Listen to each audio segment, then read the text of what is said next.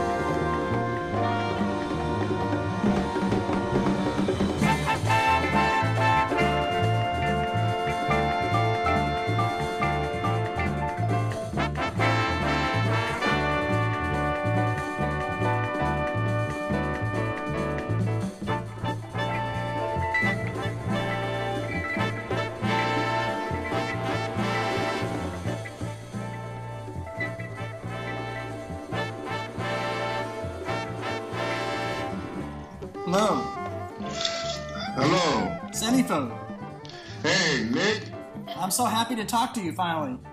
Yeah, same here. It's been a while. Yeah, looking forward to it. This is going to be exciting. Can you hear me okay? Yes, I can. What about on your end? You sound beautiful. Great. You have a really good connection there, whatever you're whatever you're doing. Okay, well, it's nothing fancy. I'm using my uh, Surface uh, Pro uh, laptop. uh Uh-huh. I'm using the built-in mic Uh-huh. and, and my headphones. I uh, I had tried to set up a more elaborate system, but Mm-hmm. uh, you know, Murphy's Law kicked in. I couldn't do much. You sound fantastic. Hi, thanks. Hi, Laura. Hi there. Good. Thank you. You Yeah, welcome. I'm really um.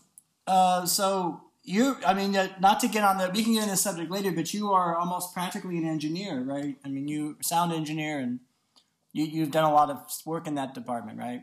Well, yeah, Studios I've, I've done my share of audio technic, you know, dealing with the technology. Yeah. So, um, uh, it's an honor to have uh, Sanifu Al Hall Jr. on my show. Um, thematically, uh, you fit into the, the whole message and you know of my show, which is um, about all the arts and aesthetic, uh, stylistic, all sorts of diversity in that, and styles of music and languages and all of it. Wow. So um, the thing that's most, I mean, there are many things about you that are noteworthy, pun intended, I think, and um, and. Uh, but what one of the things I don't know what you want to talk about first. I thought maybe we would start with, um, I guess, more of a biographical part, if you want to talk about, you know, your ex- the music you were exposed to in the fifties or sixties, and the, um, you know, it could be, you know, early bra- brass playing and the armed services, and then then later on we could talk about some of the, you know, professional things involving, you know, who you played with. I mean, I, I, yeah, I have to say that uh, first that you you worked with uh, Ray Charles, Marvin Gaye, Stevie Wonder, and Freddie Hubbard. Um, those four names are among the greatest of the 20th century, and yeah, and well, you, yeah, yeah, I was fortunate to uh, be able to uh, get involved with uh, those artists, um, and um, some others along the same lines. hmm But uh, yes, uh, I, I've been around music uh, in, in some some fashion, uh, you know, from from the very beginning. I mean, you know, starting as a, a youngster, you know, I was uh, either around it or I had family members into it, or uh, you know, I was hearing it, or you know, people were people were playing it around me, you know. So at that time, I, I know that you were listening to a lot of the very earliest uh, R and B, but also things in the neighborhood. This would have been in Jacksonville, Florida, right?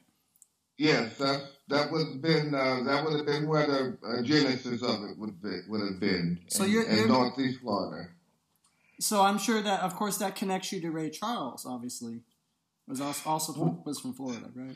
Well, you know, uh, Ray Charles was uh, a local uh, phenom uh, before he became famous. I mean, y- you know, he was a legend in Florida before he moved to uh, uh, Seattle.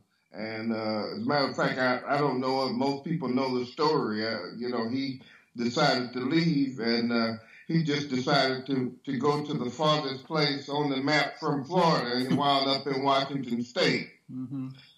Uh, but yeah, uh, uh, there were a lot of uh, local musicians kicking it around during those days. We're talking like the 50s now. The, the, uh, the furthest I can remember back is, you know, real, real late 40s, Mm. uh, 50s.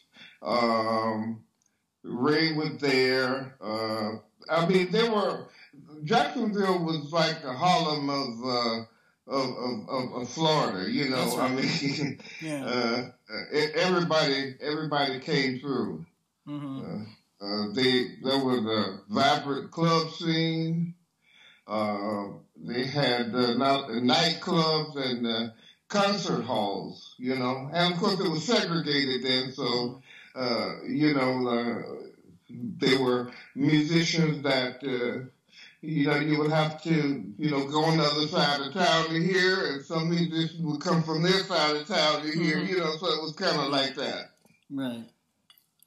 So was your was your fir- was your first instrument a brass instrument? Trombone. Well, well, not really. I, I, you know, I mean, I, I fooled around. You know, I, I had, I had an uncle that was a bebop drummer, so, uh, you know, I, I messed around with his drums.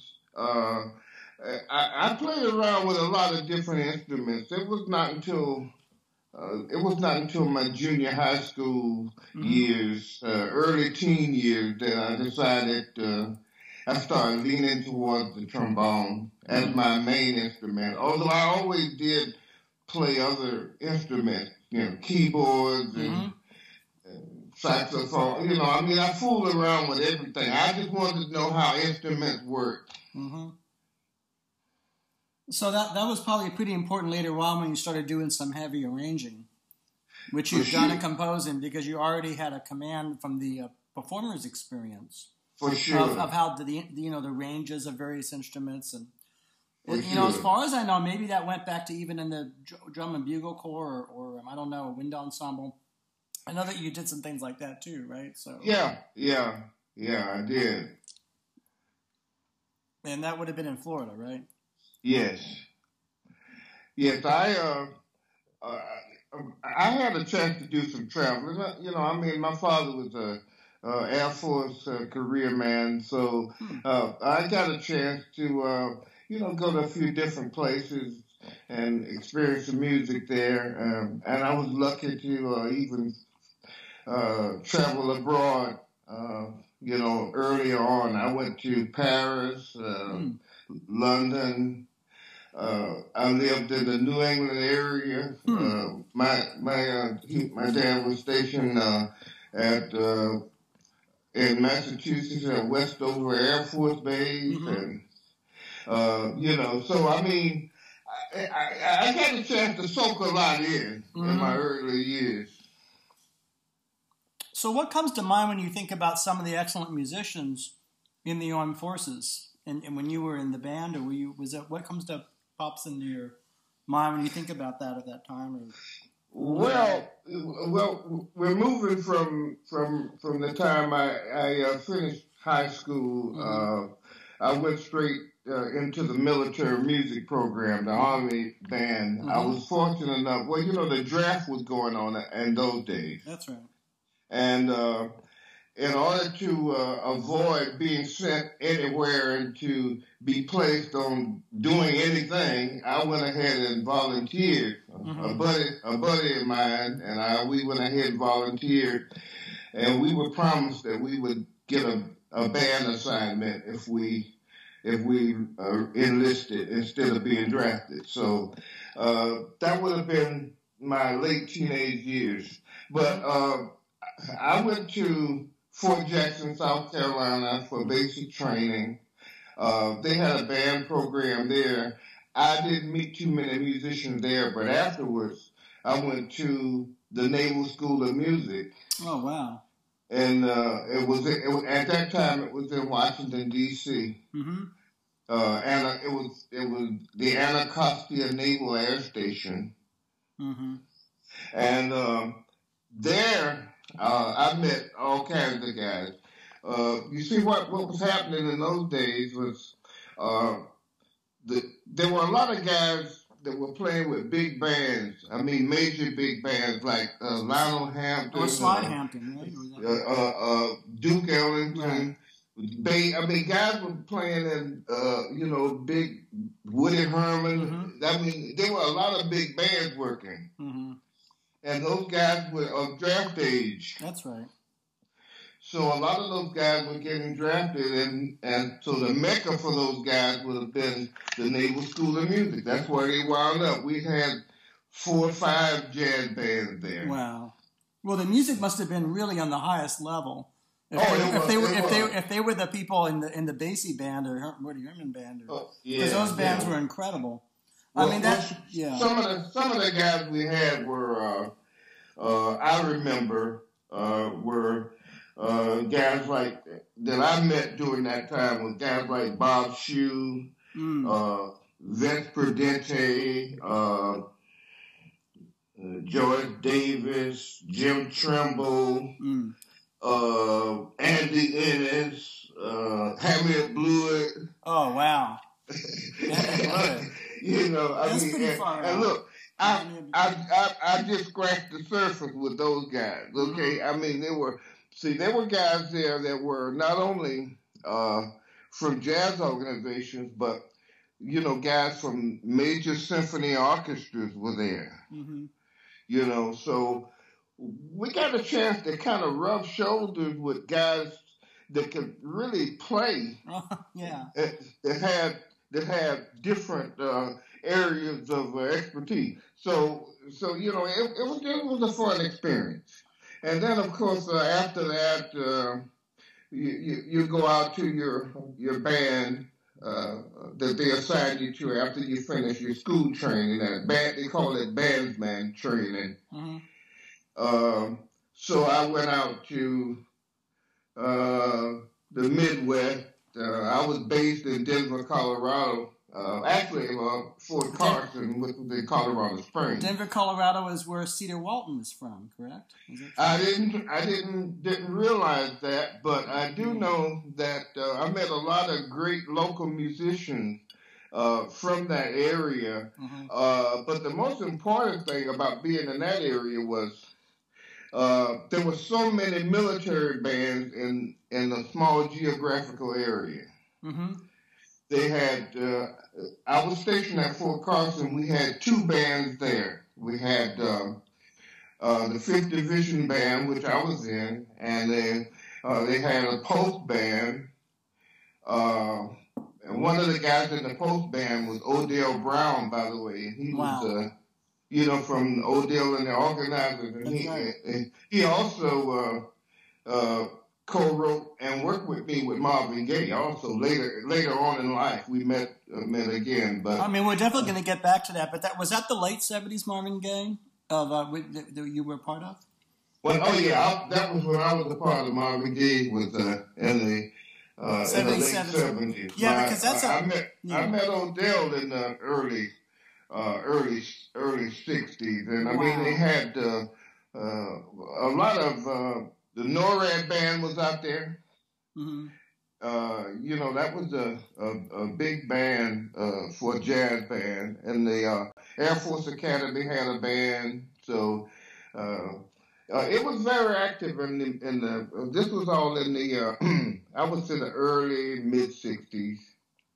Do you mind me asking you uh, technical questions about the kind of charts and arrangements you were doing? Was it in terms of the the kind of music and, and you know were there swing charts or or even eighth charts or, all, or maybe a whole gamut or military music or what were the what were the different what was some of the music that at that time that you these bands were playing or or arranging or You mean in, in the military? in band? general yeah and those in the, that Yeah, well, the the military bands, uh, there were a lot of upcoming arrangers. So there were guys that were writing charts, but uh, the military uh, music library was vast. I mean, we had all kinds of charts by. Uh, you know, all of the writers that were uh, uh, uh, writing uh, charts for big bands and arrangements for big bands, all of the guys that you probably know about right uh, uh, you know, the uh, Neal Hefti. and Uh, Sy Oliver yeah, yeah, yeah. Everybody that was writing all all of the standard big band charts. The, the the military libraries, all of the bands had those charts. So you know, we had a lot to choose from. Uh, and then guys would in the band would eventually write a, a chart or two. Uh, and uh, we would hire local arrangers to uh, write for the band. Uh, Wait, did you write? but- did you write at that time, or was it was it when you went to Ray Charles's band when you started writing, or was it? Well, I, I was. I, I, I wrote a few. I took my, my shot at a few big band charts, but mainly what I was writing at that time was small group stuff. Yeah, Yeah, quintets and right? you, you know like uh, jazz, uh, small small ensemble stuff. I mean, I gotta say, I've been listening to all of your stuff, getting ready for the show, and it's all so good, and and the diversity of music. I mean, especially the, well, of course, all the Henry Franklin stuff, and then the, the you know, um, and a lot, a lot of it is small group, but uh, your small group writing is very compositional. You know, it's very much like you know, not too different than um, what I would imagine somebody writing for a larger group. In terms of its, you know, focus, and in terms of the, you know, Yeah. the colors Well, and, and, and Yeah, yeah. well, yeah, well, I, you know, I, I, I studied, you know, uh, uh, I, I- studied. I, I went to uh, after I got out the military. I, I, you know, I went to school. You know, I mean, I studied comp- I studied comp- composition, arranging, and uh, you know, I mean, I knew, you know, I knew you had to, you know, have some fun with what you were doing. You know, you had to know, know some theory, and you know, you you know, if you wanted to, to really stand out as a writer, you know, you had to have some chops. So I mean, I I, I, put in my share of studying. You know. Yeah. Well, you know, it's funny because I, I, I, I, I'm sure you have favorite arrangers from that time, but what, what arrangers, if you have to think of uh, this, this person's charts, oh wow. no, this person, uh, for example, somebody would write really good for Bone, uh, really write good uh, part writing, or this person stands out for this, or this person's great for ballads, or this person's great for up tempo? Anything come to mind in terms of uh, that, you, that you like or special? Well, I, you know, the uh, Bone writers was the guys that played Bone. Uh, Slide Hampton, J.J., uh, Kai Winding. Uh, those guys were, were good Bone writers. Right. Uh, most of the big band stuff that we were playing with, uh, uh, you know, most of the trombone parts were were written, you know, pretty well. I mean, you know, I everybody that we have played the trumpet, Oliver Nelson, uh, uh, you know, e- even the chunk that, that were by uh, the Dukes band played, or Wow. uh, uh, that uh, the Basie band played, or the head arrangements. Uh, uh, you know, I was soaking it up, man. I didn't really, I didn't really lean towards anybody in particular. You know, I mean, if if it caught my ear, I was on it. hmm And so that was that was the military period of it. And but so what biographically were you coming out of armed forces music, and then of course t- starting to tour with larger groups or name people, or what does that take take me through after that in terms of that that uh, progression into that? Say with Well- Ray, Ray Charles in the early seventies, or in between, or what you know. Well, well, after the military, uh, that would have been mid '60s. Okay, that would that would have been uh, when I ended my military career, and uh, like I said, from from maybe '65 to '68, I was in and out of college. Uh, you know, either at Florida A&M or Mhm. at FSU. Mm. And while I, while I was in the military, I, I also took classes, uh, you know, from from like Colorado State, where, wherever wherever I was stationed. I found the music program and and took uh, a, took adjunct classes, the private lessons from somebody. Uh, I was always studying, you know. Well, I know. I know. Speaking for myself, uh, in the mid '70s, as a young teen, actually child in the late '70s, um, I went to music things at FSU. Um, so I'm imagining they still have a good program. I guess. I guess. It, uh, I imagine they were known for that. Yeah, I had a a good time. I had a good time. We didn't have at that particular time we didn't really have that much of a jazz band, but we had a group that uh, uh, was pretty noted. Uh, the uh, Florida Jazz Quintet. We uh, had members from uh, Florida A&M and Florida State in the same band, and uh, we played at the uh, 1966 Newport Jazz Festival. Oh wow. Yeah, we uh, John Hammond. Hmm. John John Hammond got us a gig there because we had gone over to uh, Mobile, Alabama, to the um, College Jazz Festival, and we we swept everything. You know, we Mhm. took it. we took everything. So uh, John Hammond was impressed, hmm and uh, he got us a gig at the Newport Jazz Festival. Got in touch with George Wein and Wow. and got us up there and you know got us a few sideman gigs at Columbia Records. Uh, you know, uh, you know playing, you know doing some band stuff up there. hmm Uh, and, then we uh, came back, but but as far as uh, well, you know, Florida A&M. First of all, that you know they had one of the greatest marching bands. Uh, you know, and still does. hmm Uh, uh, I didn't really take part in that too much, but I was real tight with the guy that was arranging, doing all the arranging, Wayman Mickens. He taught me a lot. Huh. He he was the arranger for for the Florida Florida A&M. Then I transferred to Florida State, and uh, you know when I got over there, I started you know taking composition classes and Mhm.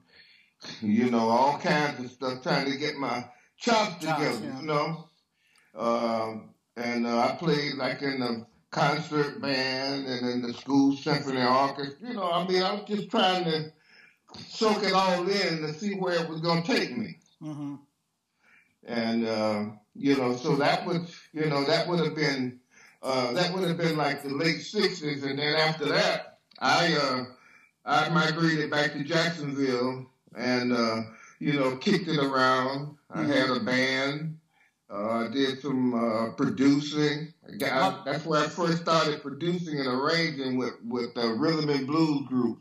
Yeah, t- talk a little bit about that because I love, of course, I love all that music, and I was curious what what bands you had and what kind of songs you were doing, and or just uh, anything that comes to mind, or you know. Yeah, well, I, I had a I had a, a band uh, that was uh, kind of like uh, Blood, Sweat, and Tears. Uh, you know, the, a band that played all, all kinds of you know rock and jazz and and that kind of thing. And uh, then I uh, uh, worked with a lot of local rhythm and blues names. Uh, uh, Hank Hodge. Mhm. Uh, we, you know, some of the some of the music, amazingly, some of the music is is still you can still find it on the internet, and I'm surprised that Okay. some of the uh, some of those uh, 45s that we did are still being sold. I mean, it's amazing. Uh, uh, but uh,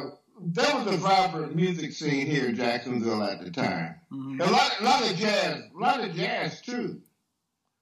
So all along, you've always been doing all these styles of music. You were doing these rhythm and blues uh, things, but you were always doing also doing acoustic jazz, or uh, with a, I imagine with a three horn lineup in some cases, right? Like a, right, like a jazz messengers with the trumpet and Yeah, yeah, Sax and exa- bones. exactly, exactly. Yeah, which is yeah. a really, but for audiences that don't know or people don't know, that's a very exciting um, thing to do from a com- composition arranging point of view because the trumpet, sax, and bone things you can do in terms of the part writing, and there's a lot there. A lot to, work hmm with, uh, Yeah, do with that.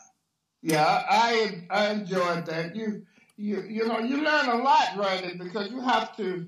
Uh, you know, I mean, you have to to make everything fit. I mean, you know, you're limited as far as what you have to work with. I mean, you know, you got three voices, hmm you know, up front, and you got your rhythm section. Uh, I, I I always like to experiment a little bit, though. I used to like like to uh, make sure that uh, the guys were doubling up. Uh, hmm uh, the instrumentation was a little different at times. Uh, uh, the the more variety we can have, the better off I feel. hmm So that gave, I guess, it gave you a lot of experience playing playing um, from a from a part writing perspective, and sort of knowing this is we have to double this line, compositional tricks and, and figures and things, learning about that. Um, so so you you and then you when do you want to talk about Ray Charles or is it is it time or is it Well, uh, what what happened with uh, uh, leading up to that? Uh, I, I I I decided to uh, uh, that I had done what I could do in in, in Northeast Florida. So uh, you know I was going to make a move. mm-hmm. Uh, so I you know I, I I went to New York for for a minute. I mean I mean a minute, less than a month. yeah. And uh, I, I just, you know, I mean, it was fantastic. All the musicians were fantastic and everything, but it just wasn't me, Hmm. you know. Uh, so, and, and you know, I know what they say about that. So, but I went, I went to L.A. Hmm. and uh, because Yeah. I had, I had buddies out there, Yeah. and uh, I, I wound up, I wound up moving west, you know. Well, you Uh, made you made a good decision because that period in Los Angeles music was a was a fantastic period. yeah, There's was. not, as you know, there's nothing. No other city has anything on on that. On that, you know, I mean, I mean, just uh, yeah. So you're saying you made the move to Los Angeles before Ray, Ray Charles, before uh, joining the the Ray Charles. Uh, Yeah, Orchestra. yeah. As a matter, Yeah. as a matter of fact, uh, what you just said and what I just said is, uh, I was just looking uh, at a uh, interview with Oscar Brashear, mm, and he said the same thing. You know, he said, "Hey, man, I, I was gonna go to New York, and I moved to L.A. And when I got to L.A., all the cats from New York was moving out to L.A. yeah. You know, J.J. Johnson, Benny Golson." Oh, wow. You know, oh, so he said, I, you know, why I need to move to New York. Well, you, know. you mentioned Oscar Brashear. What a sound he he uh, just tone, phrasing and tone. Oh man! People like that, they just they're memorable. Oh And man! they- He, yeah. what a what a underrated cat. Beautiful cat too, man. Huh. Uh, yeah, he was. Uh, yeah, he was a monster. hmm Yeah, well, the way that the, that one of the, the the first big gigs I had in L.A. though was uh, Well, I mean, you know, I, I'm Doug Carn, Mm. who we used to play around here in Jacksonville all the time, Huh. and and and rock and, and rhythm and blues bands. Hmm. And uh, you know, we kept in touch. I didn't even know he was in L.A. I knew he was had moved on, and uh, I ran into him uh, up in Hollywood on the street, and he he told me he needed a trombone player for his first album on Black Jazz. Yep. So uh, that's how that started. And the way I got with Ray Charles, it was also because of somebody from, from my home. Mhm. Uh, uh, was was uh, Billy Moore, oh yeah. the percussionist, Yeah. the drummer. Yeah, he's great. You know, Billy Moore had been playing drums with Ray Charles off and on for several years prior to that, but he had left the band. Mm-hmm. and uh, he knew that I needed a gig, so uh, he contacted uh, Ray and his his orchestra, Leroy Cooper, Mm-hmm. and uh, got me a, uh, you know, got me an audition, Mm-hmm. and uh, you know, I mean, I almost didn't make that band or didn't didn't take that gig because Huh. you know, I wanted to, uh, you know, I, I wanted to play the play in the solo seat, you know, or the third part or the second part. The only part they had available was the uh, lead lead trombone part. Mhm. So uh, I went ahead and auditioned for that, and I, I made it. But in that same band, Mhm. going going through the same problem was Steve Turre. Oh wow. Steve Hmm. Turre wanted to play one of the other one of the- one of the solo chairs too, Hmm. but see they, they already had guys, long time Ray Charles players in those seats. So Steve Turre wound up playing bass trombone Okay. in the same band. So that that was our that he, Steve Turre and I were in the same trombone section with Ray Charles. That's wonderful. Yeah. Well, it's a great, great sound. There's so much, so much for, for, that you could talk about those years, and I'm just going to kind of go over some, some um, kind of uh, uh, chapter headings here. So, um, the music, the scores that he was doing at that time, charts, uh, you know, because it was different periods. At that time, it would be different than say late '70s, or I'm sure he would do some classic charts in the '60s, right? Um, but he was doing some things also unique to that period. Uh, Ray Charles. Yes. Um, the fir- mhm. But the thing that comes to mind first are his tempos, which are incredible. Mm. Uh, of course, he's known for his ballads, the, pow- Mm. the power. And Yeah. Anything you want to talk about the special way that you folks played ballads uh, in that time, or how it's just a whole other th- uh, topic of conversation, right? So, Well, first of all, the book hmm uh, that that Ray Charles book was monstrous. hmm. I mean, I, uh, I, you know, I had never seen a book like that. I mean, he had charts uh, that he had been doing in the fifties in there, you know, Uh, uh, and uh, a- any arranger that you that was worth the salt had a, a chart in that book. hmm Uh, Quincy had stuff in there. Uh, Neal Hefti, uh, Oliver Nelson, uh, Alf Carlson. Uh, I, I mean, you know, and, who, if you were a ranger, you had a you had a Charlie Ray's book. Uh, and some of the some of the charts I don't need. I could they didn't they didn't even have credit for who did the arrangement, but there was some monster monster charts in that right. in that book. And, uh, you know, uh, Sid Feller, I mean, you know, they had uh, Renee Hall, they, uh, you know, they had all kinds of charts in the book. But as far as the ballads go, Mm. uh, I, you know, it's, it's kind of hard to explain. First of all, uh, I don't recall ever playing a, a ballad, and we, you know, we we play gigs every night a lot of times. I I don't ever recall the ballad being played the same every time. I mean, it was close to being the same, Huh. but it was it always had some different nuances. And uh, Ray could play a ballad so slow. I mean, you know, the tempo died. There was no tempo. Yeah, it had, it had know, almost a free a free floating quality to Yeah, it. was. But it there was no, yeah. you had to. I mean, I, I have heard him tell guys, uh, uh, especially in the rhythm section, just just watch my foot. Uh-huh. You know, just, just just watch my foot, you'll be all right. Listen, somebody here to write my mother.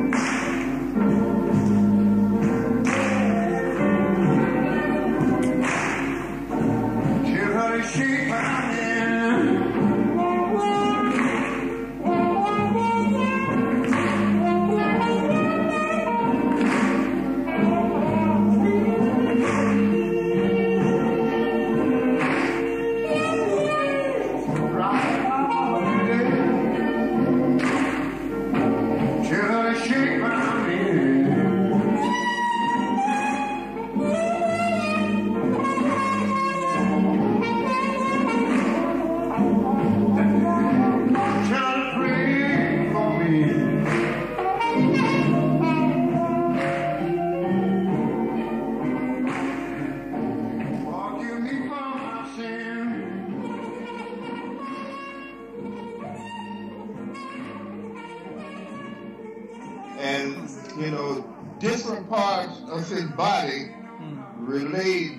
parts of the tempo to different sections of the band.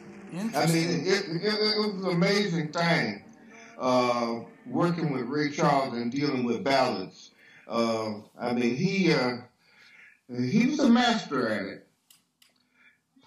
So, But so that- it? So you basically learned on the gig, I guess, as much as rehearsing, right? You sort of you figured out what his uh his signs or his co his um his uh using his body to demonstrate things, and I guess over time you sort of get the chart and you see. Yeah, yeah, yeah, yeah. It, it, it took a lot of rehearsal, but the main thing was you just had to learn how Ray communicated. Huh. You know, uh, you, you- had to read the chart. That was kind of secondary. Uh-huh. You know, uh, that band, that band was the master. That band played. Uh, I love that band because Oh yeah. it played dynamic. We played dynamics. You know, Yeah. we, we. I mean, you know, we made the band a. A, a, picture, you know, you know, we we made the band do things, you know, with different sounds coming out of the band. Uh, all of the musicians were aware of that, so uh, Yeah. there were times when the band would get on a level that, when everybody knew we had reached that level, it was just a, a beautiful feeling. Wow. And Ray would let us know. I mean, Ray was not the kind of guy that uh, uh, complimented you, all, you know, all the time and throwing out compliment. You know, you were expected to do your job. Right. But once in a while, you know, something would happen in that band and Ray would turn around and, and we that would be our clue that we knew we had hit a high point. You know, Ray would turn around and give the band a compliment, you know, like uh uh I like that fella, real nice. On on stage. That's good.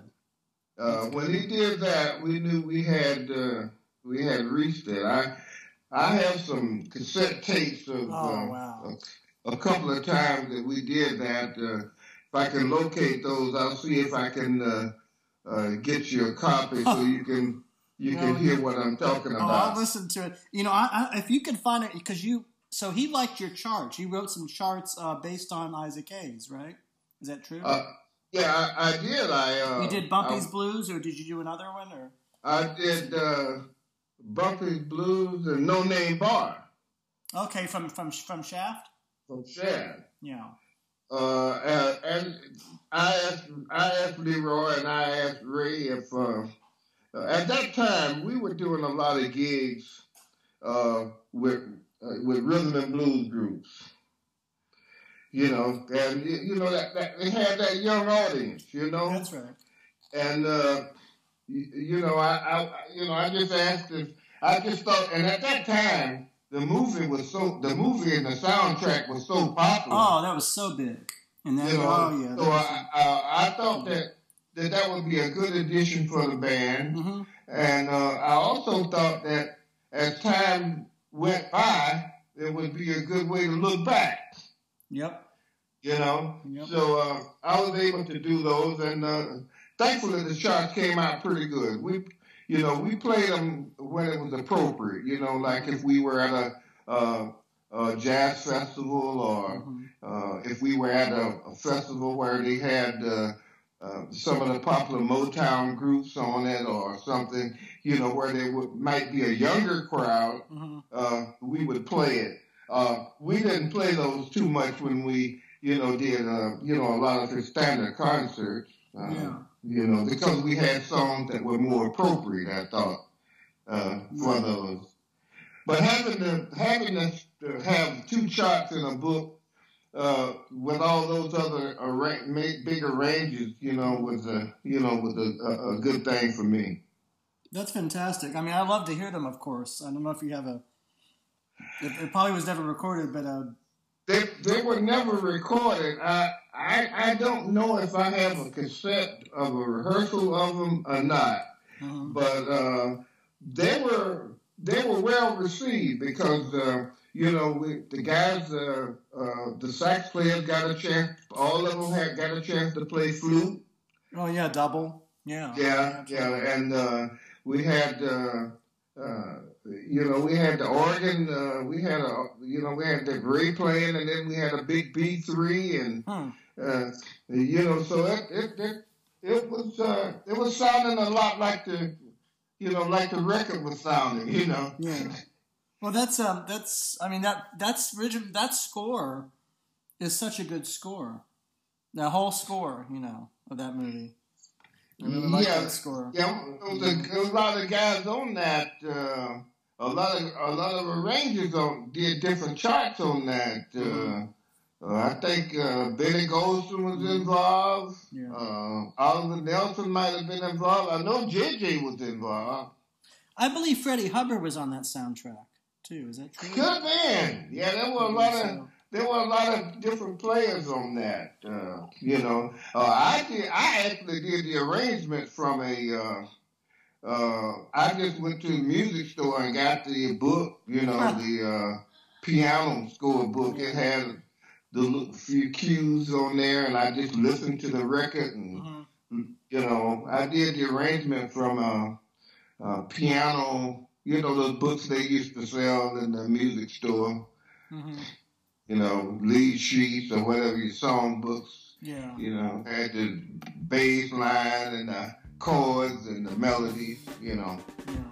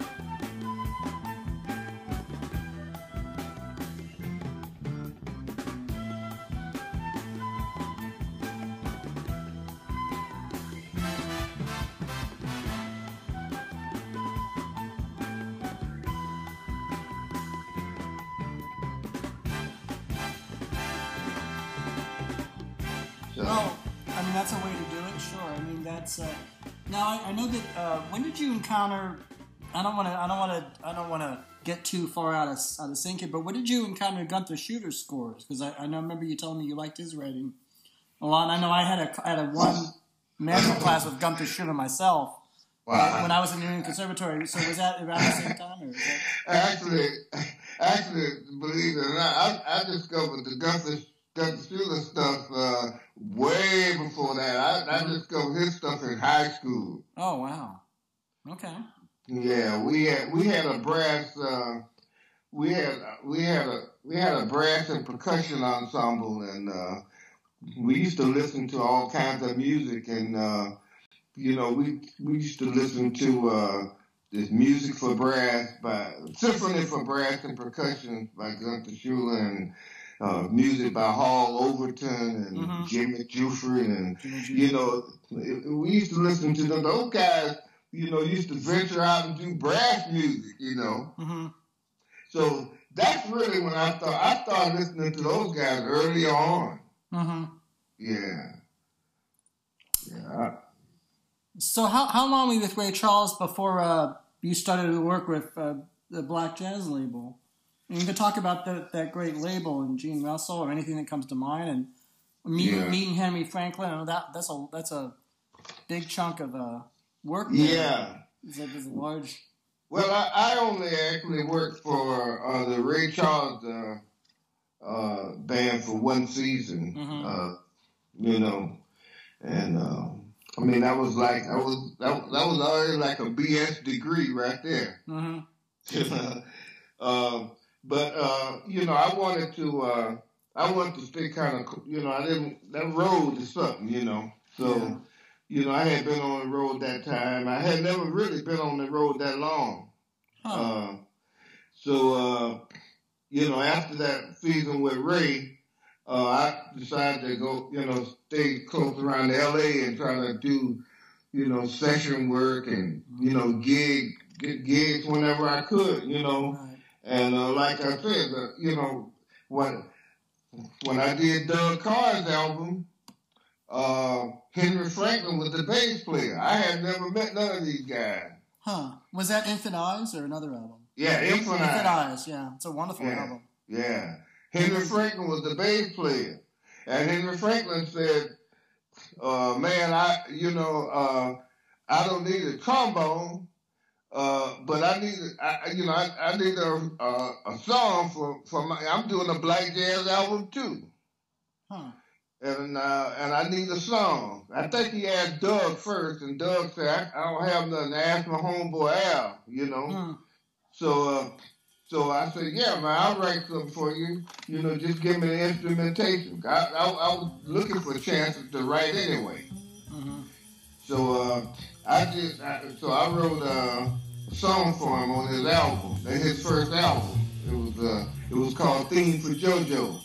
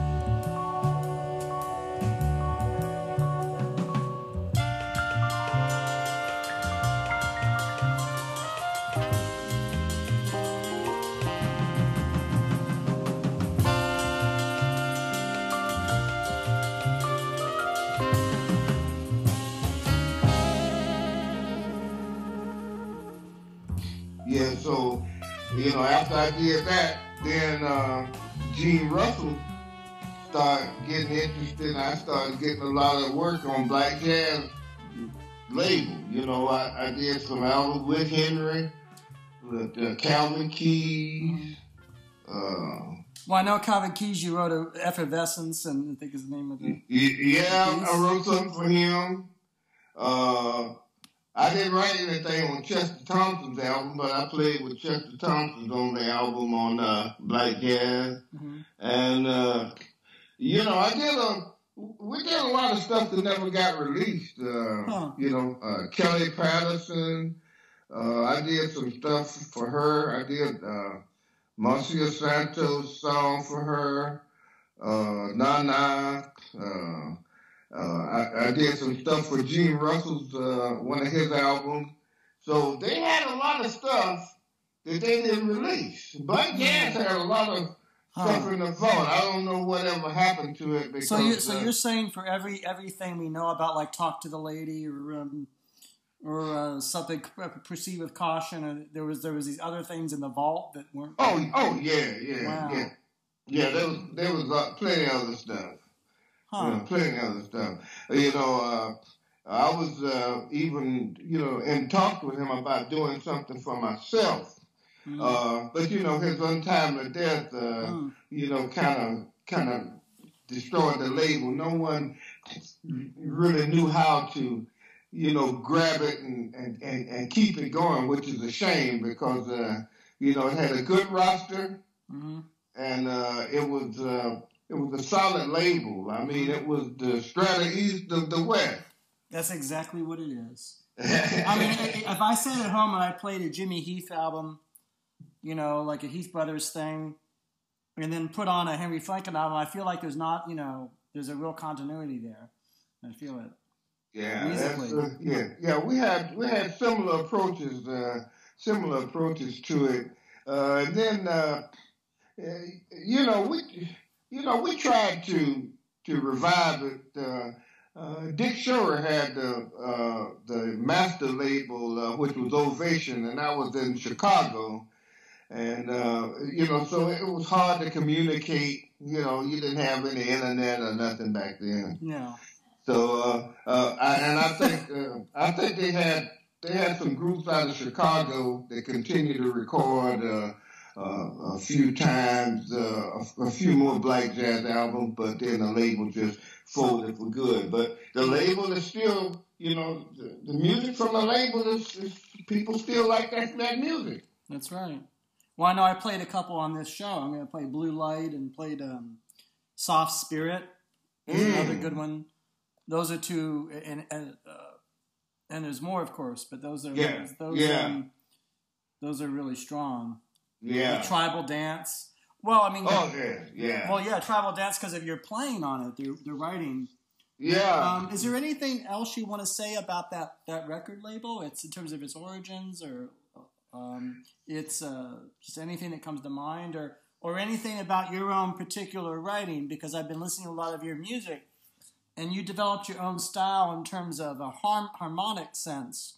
It's Mm. very open, and it's not this cliched thing of you know always going to the tonic and all this and this kind of very. It's very, it's very um, it's very uh, um, exciting and very satisfying to the ear Mm. coloristically uh, partly because of the way you write changes and, and rhythmically and you know you don't you don't overwrite that's the only thing I like about your writing Wow. the tunes you write are not overwritten Mm. they, have, they have a nice they have a nice uh, they have a nice uh, harmonic rhythm is very what I like Yeah. I don't know, a well, lot- lot of I, yeah. I can say that uh, black jazz actually.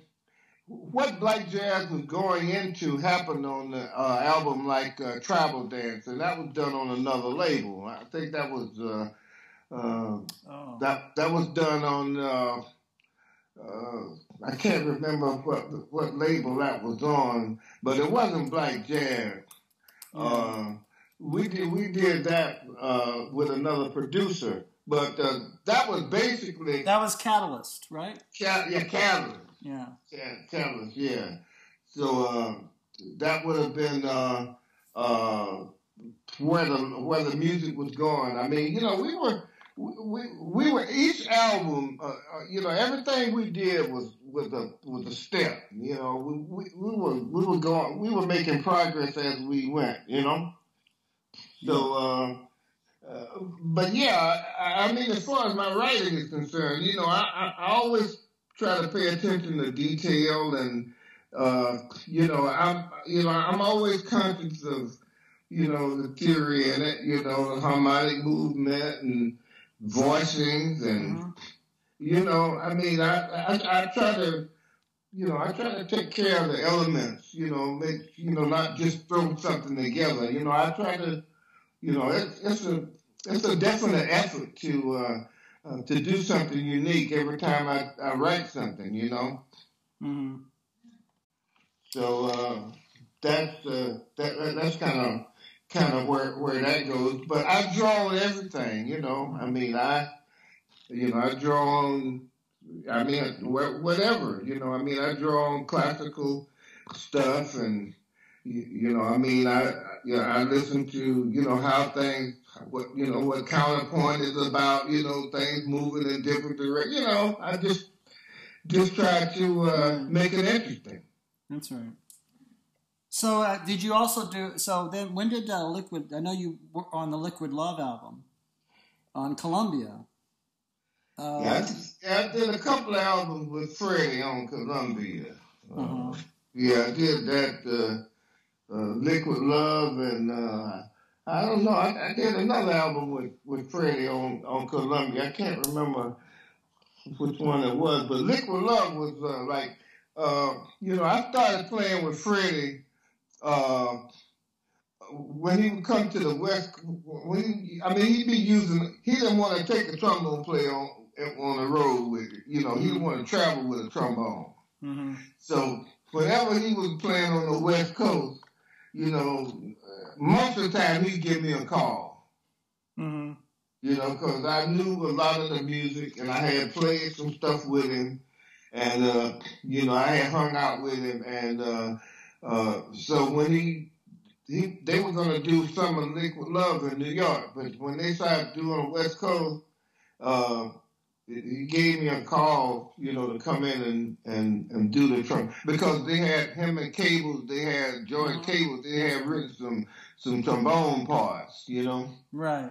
and uh, they had me and the synthesizer player, I think Ian Underwood or Mhm. something. Yeah, they had some. They brought in some extra players for that. But yeah, working with Freddie on that, and consequently working with him on, uh, uh, you know, some uh, gigs. You know, like at the Roxy. And, Oh, you played with Freddie Hubbard at the Roxy. Yeah, yeah. Was yeah. it was it the material roughly the same material, the same period? You just took it live. Yeah, yeah, we played. It was kind of the same material.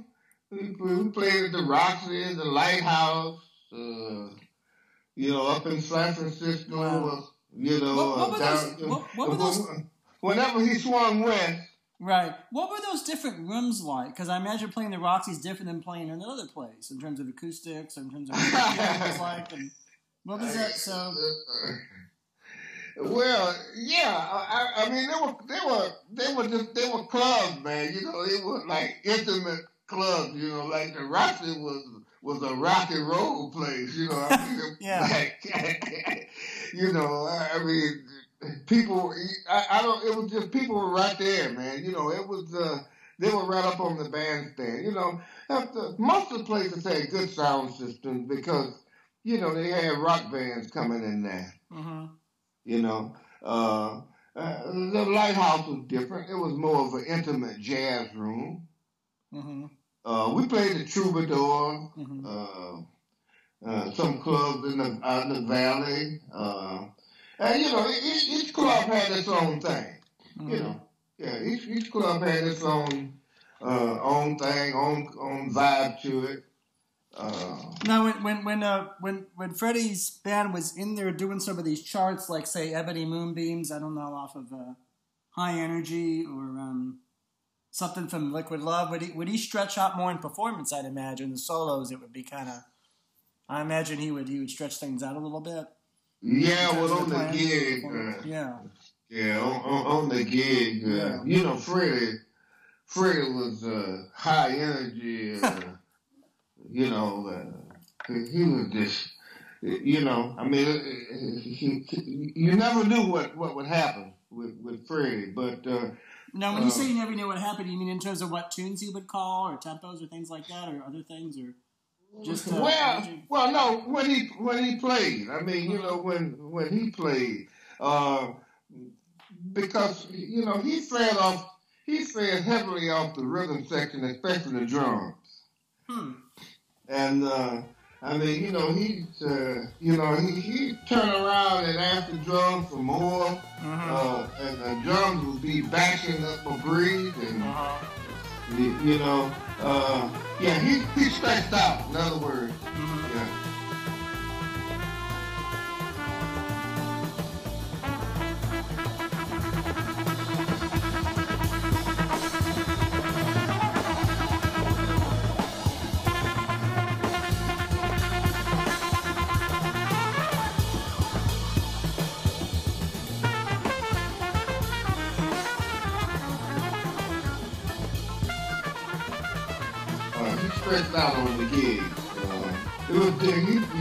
Much differently on gigs than he did on, on records.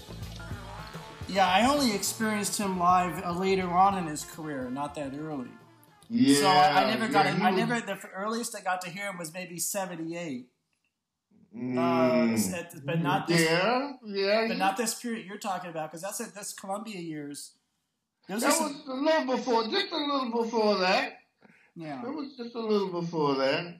I Yeah. think that was probably probably the mid seventies. Were there Well, th- things, well- things musically that reminded you of being with Ray Charles, or differences, or anything in terms of anything that comes to mind in terms of the way the rhythm section liked to play, or uh, just you know, there's a lot of uh, musical details that to me are interesting. I don't know about Well, what you mean with Ray Charles or with, no, just with comparing any- comparing with different uh, comparing different people. Like so, so? Yeah, Well, you because know, I know Ray, it's- Char- yeah, you wind up, you wind up, you know, knowing what what to expect from different guys, and and really looking forward to it, or you know, getting excited about it, or you know, if it fell into where you were musically or not, like you know, like working with Ndugu, uh, you, you know, or Sonship, or uh, uh, you know, working with different drummers uh huh, uh, uh, you know, working with different keyboard players, Huh. you know, you, you, you, you know, you would know how, you, you know, you learn how they comped, you, you learn how they did voicings and, you know, it, it, it was always a, a, a different thing. And of course, you, you know, you, you have your favorites, Mm. uh, but uh, fortunately, most of the guys, they all, they always brought something to, something good to the table. I, I, I do know that when I was writing for for Henry Franklin, for instance, uh, my arrangements they never really came out the way I expected them to. There was always some personal stuff that somebody would do Hmm. that that kind of that kind of take it in a, a another direction. Most of the time, I was pleased with it. right. I mean, there was some times that I would have wanted it, you know, more like I wanted it. But uh, I, I, the guys were so good, uh, you know, I, I, I wouldn't say anything about it because, you know, what they did was fine anyway. I mean, Mhm. you know, and it was interpretation. You know, you have to give guys room to interpret. Well, the decision to do that is built into the music itself, right? That's in a way that's part of the composition. You know, is that you, you're going to do that? Yeah, well, Yeah. yeah. well, you know, there's some there's some guys that, that you know that'll stop. You know, they want it just like they want it. Okay. You know, I mean, they, you know, I mean, I, I, I do know them. They're guys that's more picky than others. Uh huh. Yeah, you know, but uh, I like to, I like to kind of let the music go where where it goes, as long as it doesn't stray too far off. You know, hmm I, I like the music to kind of go, uh, uh, you know, that you take its own, uh, take its own route. Yeah. So you, so that's part of the journey. Yeah. So you went, and when were you? So then you were with Marvin Gaye in '78, or when? Yeah, around that, around that time, seventy-seven. '77. So that was the "Got to Give It Up" period, right? Well, uh, you know, I always said, look, uh, you know, I, I always wanted to experience, you know, the guys that were the masters. I don't Yeah. care whether it was the jazz, what, what, you know, I, I wanted to experience the guys that were masters. hmm Well, you did. Yeah, You're my- talking about the best people. Oh, yeah, Mar- Marvin Gaye was a master, and uh, uh, you know, uh, getting a chance to work with him, uh, it, was in a setting where it, wasn't a big band, but it wasn't a small group. I mean, it was like a a, a, a little big band, you know, Mhm. and. Uh, uh, we we got a chance to play some good music, Mhm. and the most important thing was uh, I got a chance to, uh, you know, get to know Marvin a little bit personally, you know, and uh, that's something I I treasure uh, because uh, Marvin uh, was much more than a songwriter Mhm. uh, and a singer. Uh, uh, he was a, he had great ears, of course, and uh, he played some good drums. Mhm. Uh, great piano, Mhm. That's true. That's true. yeah, and uh, you know, and smart, smart man, very intelligent man, you know, beautiful man to talk to, you know. So uh, yeah, you know, getting a chance to uh, spend a season with him, Mm. and like I said, excuse me, like I said, uh, I also reuni- reunited with uh, my friend Odell Brown. That's right. Yeah, who uh, had uh, we had played the years before in the military, That's right. and uh, so uh, that was a that was something great, uh, and, and you know we got a chance to uh, uh, you know play some solos with him, and uh, you know he he would uh, respect your musicianship. He Mm. you know uh, So he would open up for some soloing and things in those, some of the charts and the, and the hmm? up there. You would open up for solos in some of the charts, huh? Yeah, yeah, Yeah. yeah, yeah. He would open up. Uh, he would open up some of the charts. Like I used to enjoy playing. Uh, I uh, I want you. Mm-hmm. Yeah, that was the one I, uh, you know, used to enjoy playing on. Uh, we did a, a little sequence at the end where uh, he would open it up and uh, I would play, and then he would do a, a few bars and I would answer him, and Oh wow. you know, so yeah, it was fun. It was uh, uh, it was a lot of fun. Yeah, working with him. Uh, uh, other, and I had a chance to work with a lot of other Motown artists and artists that were recording that time as a session musician too. You know. Yeah. Talk, do you mind talking about that? Because it's a, there's a lot of good music in there too. Some of those Yeah. some of those sessions. Yeah, well, you know, uh, you, you know, uh, in LA, you, you have to know the contractors. You know, I mean, Yeah. you, you you know, you want to work. You know, uh, they got guys that were, will be in call. You know, for the sessions. I mean, well, a lot of sessions going on in LA. hmm You know, and uh, you know, the trombone players. There was a lot of trombone, good trombone players that were making these sessions. Yeah. So you know when you so you had to to to get tight with the contractors. I mean, you know, you had guys like uh, George Bohanon and uh, uh, Thurman Green and.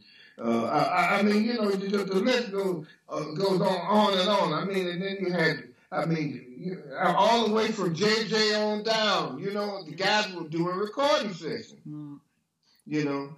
So, uh, uh, you know, I got a chance to get to do a lot of recording sessions from uh, contractors would call. hmm Uh, they have charts. Sometimes the artist would be there. Sometimes you just do the track.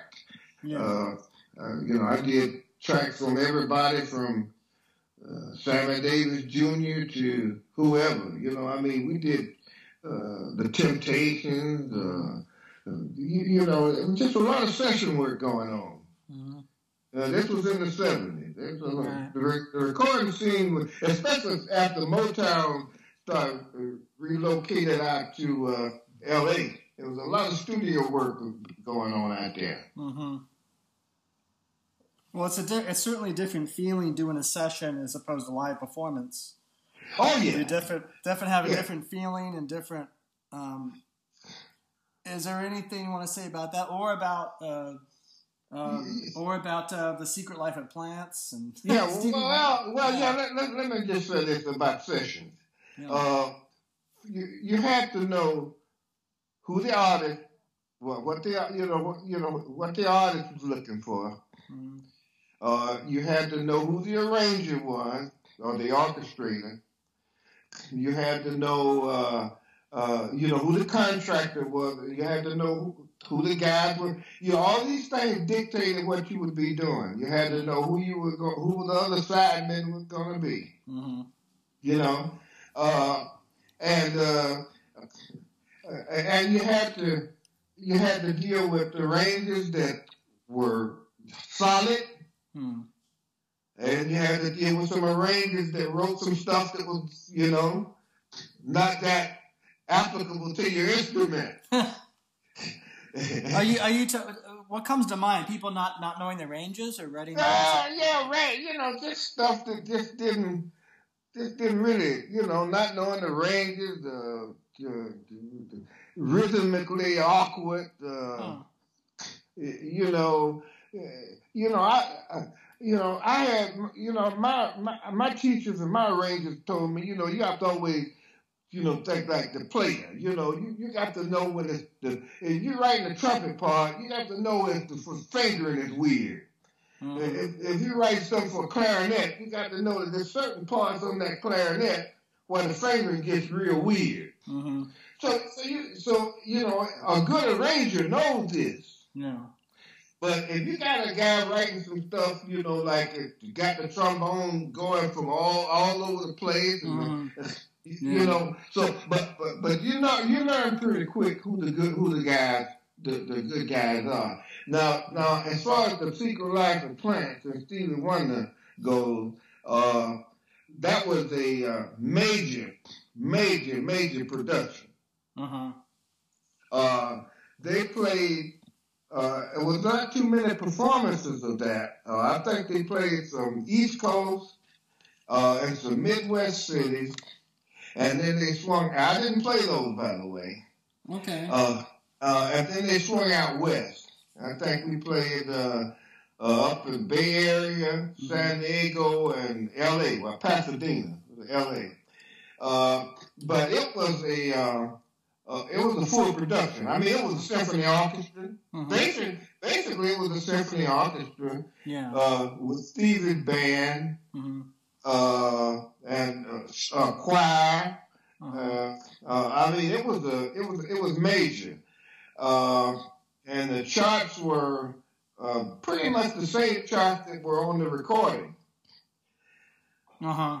Uh, I think, uh, and I, if I'm not mistaken, I think the music director was Paul Riser, Huh. and uh, uh, I think he did. He, he reorchestrated some things for us. Uh, we didn't do a lot of rehearsing Hmm. because that would have been ridiculous. Because You of time or so- because of yeah. Yeah, yeah. So what we did, I think, if I remember correctly, uh, uh, section leaders called us in. We went over the difficult passages and stuff like that. You know, stuff we had to look out for. Mhm. Uh, and the rest of it, we just went to, went to work. Yeah. You know, um, just just hit it. You know, uh, but that was an experience because uh, it was unique. Mm-hmm. Uh, they they were labeling it the uh, Afro Afro American Philharmonic. I mean, you know, it was some, some pretty serious stuff. Yeah. You know, Well, I, I love the music on that, and I I, I, I kind of get angry when I read you know some of the things people said about it, you know, and you know because people didn't they didn't get. I don't know if it was universally embraced or understood or. Well, but, well, you know, whenever whenever you have uh, something uh, that controversial, when I say controversial, I mean you got Steve in. You know, you got people that want to keep Steve into his small group, and you got people that are purists as far as film scores. You know, you know, you can't please everybody. That's true. Uh, but uh, I think overall, uh, it was a unique and a major effort. oh yeah, it's incredible. Yeah, Musically. people people need to give it uh, you know, people need to give it a serious listen. Mhm. Uh, see, you know, I, I, I don't know. Uh, I, I, it, it should be programmed. It should be programmed with uh, symphony orchestras. Uh, oh, absolutely, absolutely. You, you know, uh, that's that, that's one of the things that uh, that that always bothered me. You know, like a lot of lot of lot of music, a lot of music uh, gets lost because it's uh, uh, it, it doesn't get uh, opportunity to be exposed properly. hmm You know, you know, you know, you know the labels and the categories and the, and the this and the that and the genres and Yeah, all that. uh, you know the All the, it's like all the isms, right? In a way. yeah yeah yeah. It's like I all mean, the isms. the- Well, the- yeah, it's a yeah, yeah, yeah. The record companies do the record companies will do it. The publications do it. The musicians themselves do it.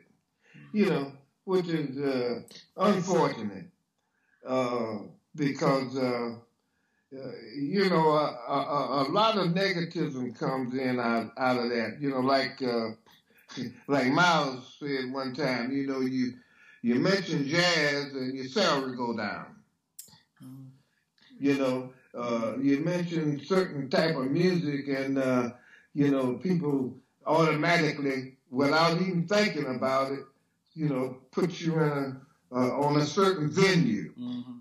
you, you know, and, uh, uh, you wind up, uh, you know, I think you, I think you wind up losing when that happens. yeah. Well, that that makes me think of uh, your Splash album, right?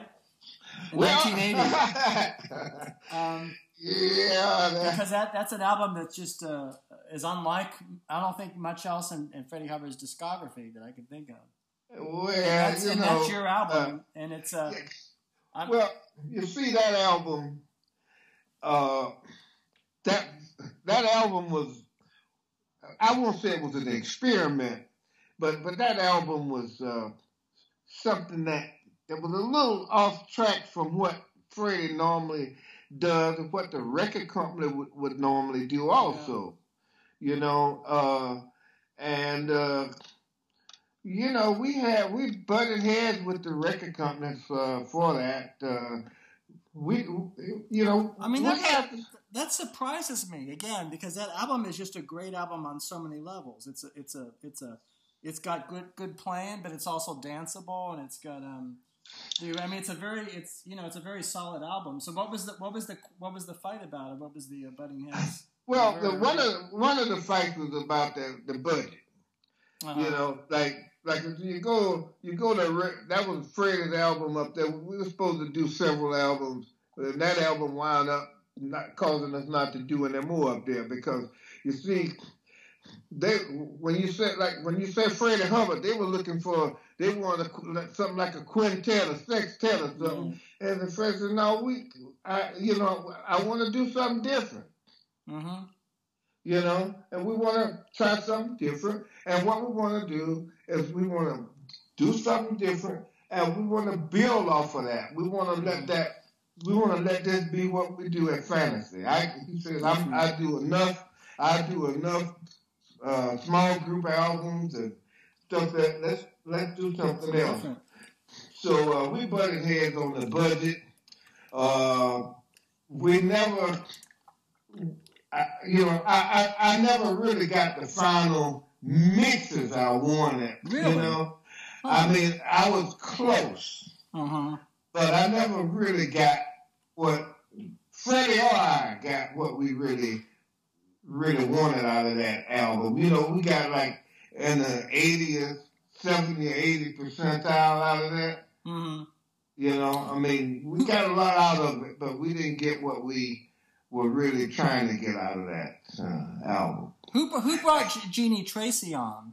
There's some great singing on there. There's a there's a Uh, I, I think, I think, uh, I, I think I was talking with Harvey. Uh, uh, you the guy, they, there was some people up there at Fantasy. You know, they, it was a good family. yeah. it was a good family up there. Uh, you know, uh, so somebody somebody mentioned her, uh, and uh, we sent her the material, and she she decided to do it. Good people too. Mhm. Uh, she decided to do it. Uh, uh, we brought her on. We had uh, uh, we had some great musicians on that album. Yep, that's true. Yeah, we had some. We had some. We had the cream of the crop Yep. on that. People listen to that album and listen to some of those tracks. You mm-hmm. know.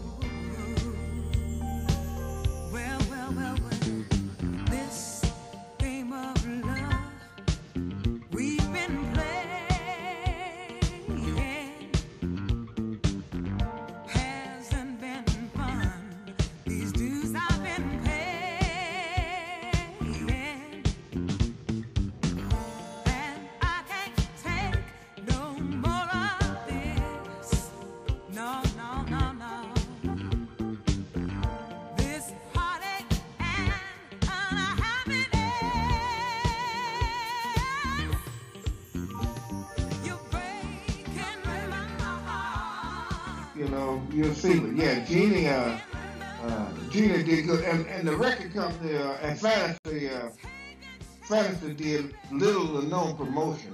Oh yeah. Yeah, they didn't help us out on it. They, they didn't help us out at all uh, on, that. It's just They- again very weird they would not promote an album like that because an album like that I- probably would I- get, get a lot of play, radio play, I would think. yeah, it was politics, but uh, the only thing about you know, like one thing I always look at though, though I look at those albums if they would stand the test of time, you Mhm. know. Like those albums are still being played on YouTube and somewhere right now. So uh, you know that's that's enough. That's enough for me to know that you know it, it, it was worth the effort. You know. Yeah, it's I see here that both Jim Keltner and James Gadson were on drums, and David T. Walker on guitar. Oh so yeah. diff- different drummers, I guess, would come on in different tracks, right? I guess. Yeah, yeah, yeah. We had Clark. Jim Keltner. We had Jim Keltner on there, and uh, yeah, Yeah. yeah. We, we had a different uh, keyboardist on there. Uh, uh, yeah, we we had we had good players. We, Yep. we had good we had good players. Uh, and Freddie and Freddie and I played some of the horn parts ourselves. Yep. Yeah, you know, we because we just wanted to do something different, you know, have some fun. We enjoyed playing those background parts too. I remember Fred and I doing the overdubs on those, you Mhm. know. I remember I, Um, I brought this up to you before, but the, speaking of background figures, uh, George, what George Cables wrote for you, you on um, Liquid Love is fantastic. Just these little these little Charlie Parker things. Oh In the- yeah, in the I middle- love, yeah, I love, I love uh, uh, what Cables uh, wrote for me. See, he, see, that's an example. He knows how to write for the bu- trombone. Yeah, right, right. See, that that's a good example of what we were saying. Yeah. He know he knows what you know. He knows knows what to do, how to make the the horn sing. You know. Mhm. Yeah, he he yeah his his parts that he wrote were fantastic. I enjoyed playing them. I told him about it too. Uh-huh. Yeah. That's great. So, so you you you're re-releasing things or things that have not been released now. Is this true? A label in Britain? Is this Love Thoughts? Is this? Do you want to talk about that or that session or Well, it's coming out? Or? Yeah, yeah, I, yeah. I just had that released. Uh, we had a, a band that we had uh, uh, back in the late seventies. Uh, you know, I, I was always trying to, you know, even though I'm working with a lot of different people, I was always, you know, doing my thing. You know, uh, and I've, you know, continued to, you know, do things with the uh, electronics, uh, with the MIDI. Uh, you know, with the, you know, where the music goes, that's where I go, Okay. you know. Uh, but yeah, we did that, uh, uh, back in the seventies and, and we got hit with the same thing, you know, record companies, uh, didn't have, didn't have a place for us, you know, they didn't have a category for us, you know. So it's all about the category. So you're you're saying that uh, there's a difference between how music history and um, musicians they, they they actually will sit something will sit in the vault it won't be released if they can't slap a label on it. The label that they that they want to slap on I, it. Or, I, I can I can think of so many things that I've been on huh? that have not seen the light of day. Wow. Uh, uh, I did some stuff with Johnny Hammond Hmm. uh, uh, over in New York with uh, Creed Taylor for Do do, you mean, do you mean Johnny Hammond? Well, we didn't talk about your work with him. You mean the keyboardist and organizer? Yeah. Oh yeah. Yeah. Oh my God! Don't don't yeah. don't let the system get you down. You Yeah. Oh yeah. We had a good relationship. I, I did several albums with Johnny. He's kind of underrated. Talk about him as a leader and a band leader because his, his music was tight. Yeah, we went on. The, yeah. yeah. we went on the road with Johnny too. Uh, that's that's uh, that's where you know. I mean, he, we had a good band. Carl Randall was in that band. Mel Boat, Wow. uh, Fritz Wise, Tony Dumas. Tony Dumas, the bassist. Wow. Yeah, yeah, Wow. yeah. We had yeah we had a good band with Johnny Hammond. We went on the road with that band. Uh, Where But, did you uh, Where did you play, and how much did you stretch out on some of these tunes? Like shifting gears, or would you play stretch out for solos to get the? uh, yeah. We, uh, when we were on the road, everybody played. hmm You know, on the recordings they were a little tighter. Yeah. Uh, uh, but yeah, Johnny, uh, Johnny was in an awkward position. Hmm. Uh, they, you see, it was the same thing, almost like Freddie. Hmm. You know, I think that Johnny, everybody wanted him to play Hammond B three. Well, I think he wanted to play other keyboards, right? He wanted That's to right. play- That's exactly what I'm He saying. wanted to play do Rhodes other and- things. Yeah. He he wanted to do other things. You can't you can't keep a person boxed up That's right. all the time like that. Yeah. You know, I mean, how much B three can you play? Yeah. You know, I mean, you can. I mean, you know, some people that's what they do. You know, they play B three. That's what they do. They play B three from day one to, to day At the That's- time. That's all time, That's yeah. okay. I don't have a problem with that. Some people don't want to do that. Some people want to do what they want to, what they hear. And Johnny was hearing all kinds of stuff. And we got, we got. I, Johnny, I did so much stuff. Johnny was a prolific recorder. Wow. We recorded stuff with Fantasy. Yeah. Well, or keeping this, I never, I, I, I mean, tracks upon tracks. I never heard of what happened to good stuff. Mm. We did stuff with Creed Taylor over there at CTI that had a had a Joe Henderson on it. Wow. Uh, what's the what's the trumpet player name? Uh, Oh. Art Farmer. Art, Art- Farmer. oh yeah. Art So you got to work with Art. Farmer.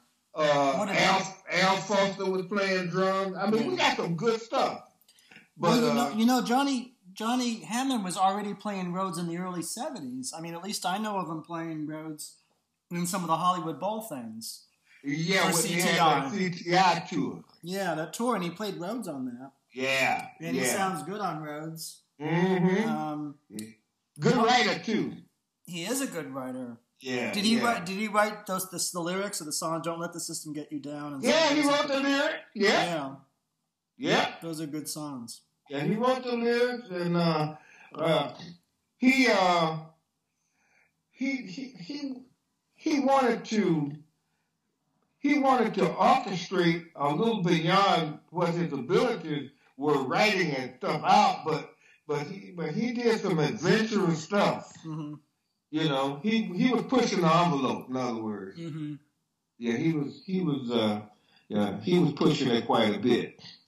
But uh, yeah, a lot of that stuff is uh, uh, like like like black jazz, hmm uh, like CTI, and like fantasy. Uh, a lot of that stuff is uh, stuck in the vault somewhere, you know. But I was man, all of the stuff that I did, not all of it, but most of the stuff I did, I managed to own, keep on my masters, Good. you know. So uh, uh, a lot of it has gotten lost or uh, uh, weather damaged or, or whatnot. But right now we're looking for a couple more tracks from that period to uh, so my label over in the UK can go ahead and release it. Well, I'm happy they did that because this is my first time hearing Love Thoughts, and I'll be happy if there's a couple of other tunes from you uh, with that band with Cedric Lawson and um, and Ndugu Chancler and uh, what a band. Yeah, it was a good band. Good band, and also it's smooth. You know, your writing. Love Thoughts is just a it's just a great ballad. Very very simple, Mm-hmm. very simple, but very evocative. It's like you know I'm gonna. Yeah, yeah, yeah. We tried to make uh, we tried to make what we did different, and uh, the most important thing I had in mind when I put that group together was uh, the fact that these guys were unique in their own way, and they had never really played together as a group. So I knew that bringing that particular combination of guys together, I was going to get something unique. I knew it. I mean, it was inevitable. What what's the UK label that was releasing these? What's the name of the It's, uh, label? The label is called Super Disco Edits. That's a it's great name. it's- Super Disco. Yeah, it, it's a name. It's a label that uh, that does uh, unissued material, uh, mostly rhythm and blues and soul. Right. Uh, this is one of the first jazz things that That uh, they've done. that they've done. Yeah. Uh, so, so that they are they specialize in doing unissued, uh, seeking out masters that were never released. Uh, Did did some of Splash get played in discos or any other uh, things that you were involved with in that period? Get disco play or dance dance play that you know of or that you can think of? Did we get disco play? Yeah, disco play or dance play or play for that that kind Oh, well, of function. yeah. Uh, I mean, look, we uh, Splash. Uh, Splash got a lot of. Splash was on a 12 inch, a 45. uh, Okay. Uh, you know, it, it was played in clubs. Uh, Mhm. You know, you know, it made the clubs. And you, look, it was out there. We just, you know, you have you had to push records in those days. Hmm You know, promotion man had to get out. Yeah, I mean, there was a lot of music out there. hmm And uh, so we went as far as we could go. But yeah, I mean, I did a lot of, of uh, disco stuff. Uh, uh, uh, I Don't Want to Dance Tonight with Marilyn McLeod. Oh. Uh, yeah, that was on Fantasy. Uh, mhm. uh, I did a string arrangement uh, for that. That got a that was a big club. That was a big club record. You you wrote know. you wrote for strings on that. Yeah, I did strings on that. How do you Um, how do you like to write for strings? What's your approach? How in terms of background figures or any any thought anything you want to say? about that? well, uh, no, no, I just, uh, you know, I just like, you know, I just let strings do what they do, you That's know. Uh, uh, you know, just use the techniques that, that they do. You know, let them sing out, and, Mhm. you know, let them play pizzicatos and, uh, you know, whatever. You know, I just let them do what they do. You know, Mhm. uh, I don't have any uh, particular string uh, style technique, but you know, uh, you know, you, you look at the, you know, you look at the, the orchestra scores, you know, you you look and you listen, you see what the strings be doing, you know, then you say, oh, okay, and you know, you you kind of get an idea, you know. Uh, I've done a lot of string writing because Huh. you know, you, I mean, you know, you have to, you have to write for the for the strings, you know. Mm. So I try to write for the instrument, Mm. but I also, along those lines, that's what ensembles I try to write for the instrument. Uh, but when it comes to small groups and, and musicians, I write for the player. Hmm. You know, like uh, I I knew that I knew that on Blue Lights I knew that uh, Oscar Brashear was going to be playing trumpet, so I knew what I you know I, I knew what what I could you know what I could get. You know, you can't just write that for any trumpet player. That's a hard part, I think. Yeah, yeah. You, But it's a so good- you got you got to know what your players can do. You know, you got Yeah. to know that they can go up there and grab them high notes whenever they whenever they want to. You know, uh, you you got to know that if you're gonna write a part for for oboe or something, you got to know Charles Owens gonna be there. Mm. You know, you can't. You know, you got to know. You got the right for the players. And see, the players appreciate that. Mm. You know, the players appreciate when you give them a part that is kind of for them. That A suits them. lot, a, a lot of times, like like when I was playing with Horace Tapscott, for instance, uh, we never had anything like first trombone, second trumpet, or uh, tenor sax. They put your name on the part. Okay. Yeah, Okay, yeah. When I was playing with with, with Horace Tapscott, that uh, Pan African People's Orchestra, Yeah. uh, yeah, we you, you put the person's name on the, the on the part. That was their part. hmm You know, it wasn't a trombone or this or that. So they so they own it. It's personalized. yeah, So it, yeah. it would say it would say Al Hall Jr. on the top of it. Yeah, we just yeah Alfred, whatever it was they call it, Yeah. that's what it would be, you know. Right. And uh, I wrote a couple of things for his group too, and that was something I really enjoyed doing because you got a chance to uh, uh, write for uh, the players. Uh, now that's another band that uh, got tons of stuff in the archives. I think they'll be in the store at UCLA at the at the moment in the library over there. Huh. Uh, but uh, that that that's a wealth of music right there. Uh, it's a shame that uh, they don't have more community orchestras like uh, Horace Tapscott had. They should have one in every city. You know, Oh yeah. you know where uh, it's a community orchestra. You know, the, you know you come in, you, you know you play up to your level. You come in, you experience with guys that play. Uh, better than you, or it's uh, no gender uh, separation. You, Mhm. you know, you just come in and, and play and play music and whatnot. Uh, uh, yeah, it- it- we just don't have that. Uh, uh, you know, like to like they said, you know, every major city has a symphony orchestra. Mhm.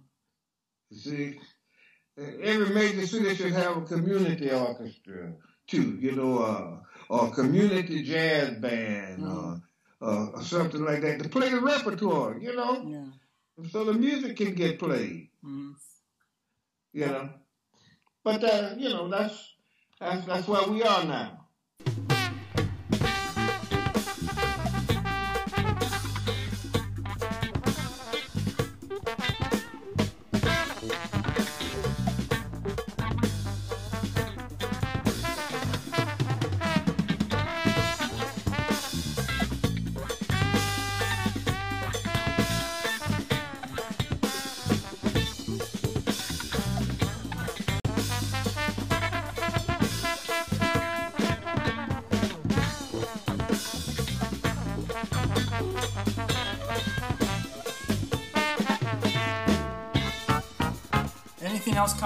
Mind as we talk about uh, anything we, we, should have covered uh, that we didn't? Well, I enjoyed the conversation.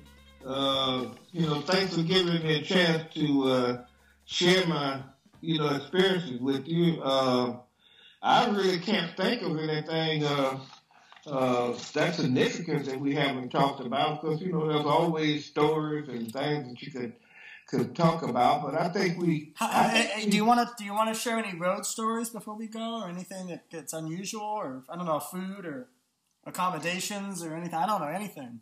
Is that anything? Well, you, you know, being on the road is is a, is, is is a unique experience. You know, and, and uh, you know, and it depends too on uh, on the on the level of the group uh, that you're with. You know, like when we were Johnny Hammond, you know, we were on the road. We were in a van. You know, Hmm. we had we had a van. You know, uh, but then you you know you you you, you be on the road with Ray. Uh, at the time I was in the band, he had his own plane, you know. Uh, we stayed at pretty much first class hotels, but you know, like, you know, you go on the road with some group. you know, you get a motel, you know. Mhm. Uh, uh, but it, it, it, it depends on, uh, on, you know, on the group that you're with and uh, how successful, uh, the group is. Uh, you know, they're always, uh, uh, I'm sure every musician that's been on the road has a, a bunch of road stories they can tell, you know, everything from misplacing your passport to, uh, you know, uh, maybe drinking too much. Or, uh, you know, it's always some, some stuff, but uh, uh, the road affects each person uh, differently. And as a matter of fact, the road is not good for some people. Some some some people uh, uh, make out very well on the road. I mean, uh, that's what that's what most of the musicians did back in the day. Mhm. You know, they were they were on the road, Mhm. and and, and the devastating part of that was the one nighter. Yeah. You know, Yeah. uh, if you could uh, look up and get a week somewhere or something like that, get a chance to settle down, that was good. Uh, but I've done one nighters and I've you know done kind of things like in residence where you just went there and you were there for a month or 2 you Mhm. know. So Did you like that being in the place for a while so you can sort of lock in and yeah, yeah, that's uh, uh, that's all right, you know. And of course, it depends on where you the are. place? That's true. Now that I Yeah. think of it, they could lock you into a, Yeah, a kind of a day hotel or something. I don't know. Yeah, kind of- I don't know. But uh, yeah, uh, we, we went to uh, with like with Ray Charles. Uh, at that time, the Iron Curtain was still in play. You know, I know we had to uh, when we had to go behind the Iron Curtain. It was uh, Huh. Wow. yeah, it was Yugoslavia and stuff back then. You know, How, uh, how, it was. did, how did folks respond to the music if you were in Kiev or if you were in Yugoslavia? Oh, oh, they I, I- look. I, it's amazing. Ray Charles, it's Ray Charles. They knew all the songs. hmm You know, they sang along hmm in, in English. Wow. you know, yeah. It, uh, uh, it- that's one thing about it. Uh, when they say universal, Yeah, that's right. Yeah, yeah. So uh, most of the time when I went out of out of the country, uh, uh, well received. Uh, Yeah. You know, don't have too many uh, too many bad stories. Uh, you know, hmm um, about about being out of the country. Uh, they, I could just say they really love the music uh, uh, uh, in Europe. Uh, you know, we got a lot of respect. You Mhm. know, and uh, we were really appreciated. Uh, I, I think in many places over there, we were more appreciated than some of the stops we had here in our own country. That's what that's what people say. Musicians say Yeah. all the time about that. Yeah, yeah, yeah. They seem to uh, maybe it's because they they don't get the, the opportunity to, to experience it as often. Uh, they're not as used to it, but you get the feeling that they get that, that they respect it a little more in many in many cases.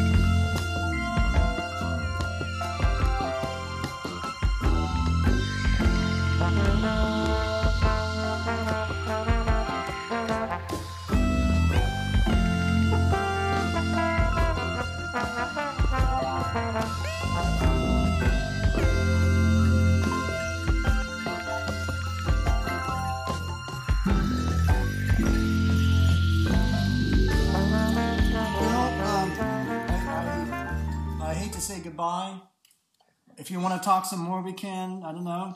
I enjoyed Well- this. Uh, we we failed to mention Patrick Williams, who died in 2018, and I know there's a lot lot to mention. Well, you Yeah. know, we can talk a little about Patrick, just a little. I I, uh, I got a chance to meet Patrick because uh, a good friend of his, uh, uh, Bill Pate, That's was right. uh, uh, over. They, you know, they were at Duke together in that uh, music program over there. And uh, uh, Bill took me up there a couple of times because he Bill lived uh, here in Jacksonville for a while, and uh, we became very good friends. Great arranger and player, trombonist. So Well, Bill, and, Bill, uh, Bill, I mean, one, I mean, he wrote fast, right? I mean, in terms of prolific and can write really fast. I guess like Patrick Williams. I guess. Yeah, From, I guess. From yeah, writing- yeah. yeah, yeah. He and Patrick were cut from the same cloth. They, they were, they were, they were, they were buddies. I mean, you know, they were, they, you know, they were, they wrote similar. Uh, uh, and see these guys. Uh, uh, I mean, they used to write halftime shows for bands. Mhm. Uh, uh, they that's how they made money. I mean, they they, they were writing music for North Carolina State and North Huh. Carolina, you you know Duke and Uh-huh. uh, you know they had to write shows every week and uh, I mean these these guys. You know, so Patrick Williams, once Patrick Williams got out to L.A. and all that stuff, Patrick, Patrick Williams had already, you know, cut his chops on. uh, I mean, you know, writing for L.A. probably was nothing for Patrick. Yeah. You know, I mean, they were That's writing it. chops for that uh, band up there at Duke. That's right. So Yeah. you so you're saying when Patrick Williams wrote uh, the Bob Newhart Show and Mary Tyler Moore and Streets in San Francisco, that was after having written written Yeah, yeah, dozens yeah, of yeah, yeah. That was how that was that was how they used to write. yeah. Yeah, I, you know, you that's why you can, you know, I, I used to say, yeah, that's Patrick stuff, you know, right there. Uh, uh, uh, Bill, you know, used to tell me how they used to, they had a formula how they used to write, you know, how they, you know, they they, they had what they had little tricks they used to use, you know, Mm. and uh, uh, but yeah, Patrick uh, Patrick Williams, he's uh, uh, he, he's one of those guys that uh, people don't know that much. You know, they know him from the, the shows you mentioned and from his work in motion pictures and whatnot. They don't know he uh, used to write for marching band at Duke and, and, and, and over there at North, North Carolina University and all that. you know? Yeah. Yeah. But yeah, uh, Mitch, uh, Well, it's all music, so you know yeah, yeah. the the, the Well, you know, before we leave, Mitch, I just wanted to say too that uh, you know I appreciate you. Uh, uh, you know what what you were writing that uh, piece for us. yes. Uh, well, I'm gonna uh, I'm gonna come to Florida and see what we can do. yeah, Definitely gonna come down to visit you there and see what the. Yeah, we, we'll we'll uh, we'll work something out. Uh, uh, you know, even if I, uh, you know, uh, we'll look at the final product, and uh, you know, if my health issues uh, won't allow me to do it, uh, we'll, we'll we'll get it performed. There's no need for you to do all that writing and not and not get a performance out of it. So we'll look into that and see see what see see what we can do on that. But I appreciate you thinking about me on that. Oh, absolutely. Well, I just appreciate getting to meet you in person. And you know, I- as you know, I grew up part of my life in Florida in the '70s, so Oh, uh, it'd be like coming back home in a way. All right. Although I don't know Jacksonville as well as I know Tampa, but um, but I'll be Yeah. there. Yeah. Okay. Well, you know, uh, you can either stop on your way, or I have I have some friends and relatives in Tampa, so one way or other we can uh, manage to touch bases. I look forward to it, Sin- Sanifu, and I look, I'm glad you came on my show. It was an honor to have you. On Okay, on thank you, man. you, you're making this a show that's supposed to be. It's meant to be. So, Wow. Thank you guys for having me. all right, thank you. All right. Take care.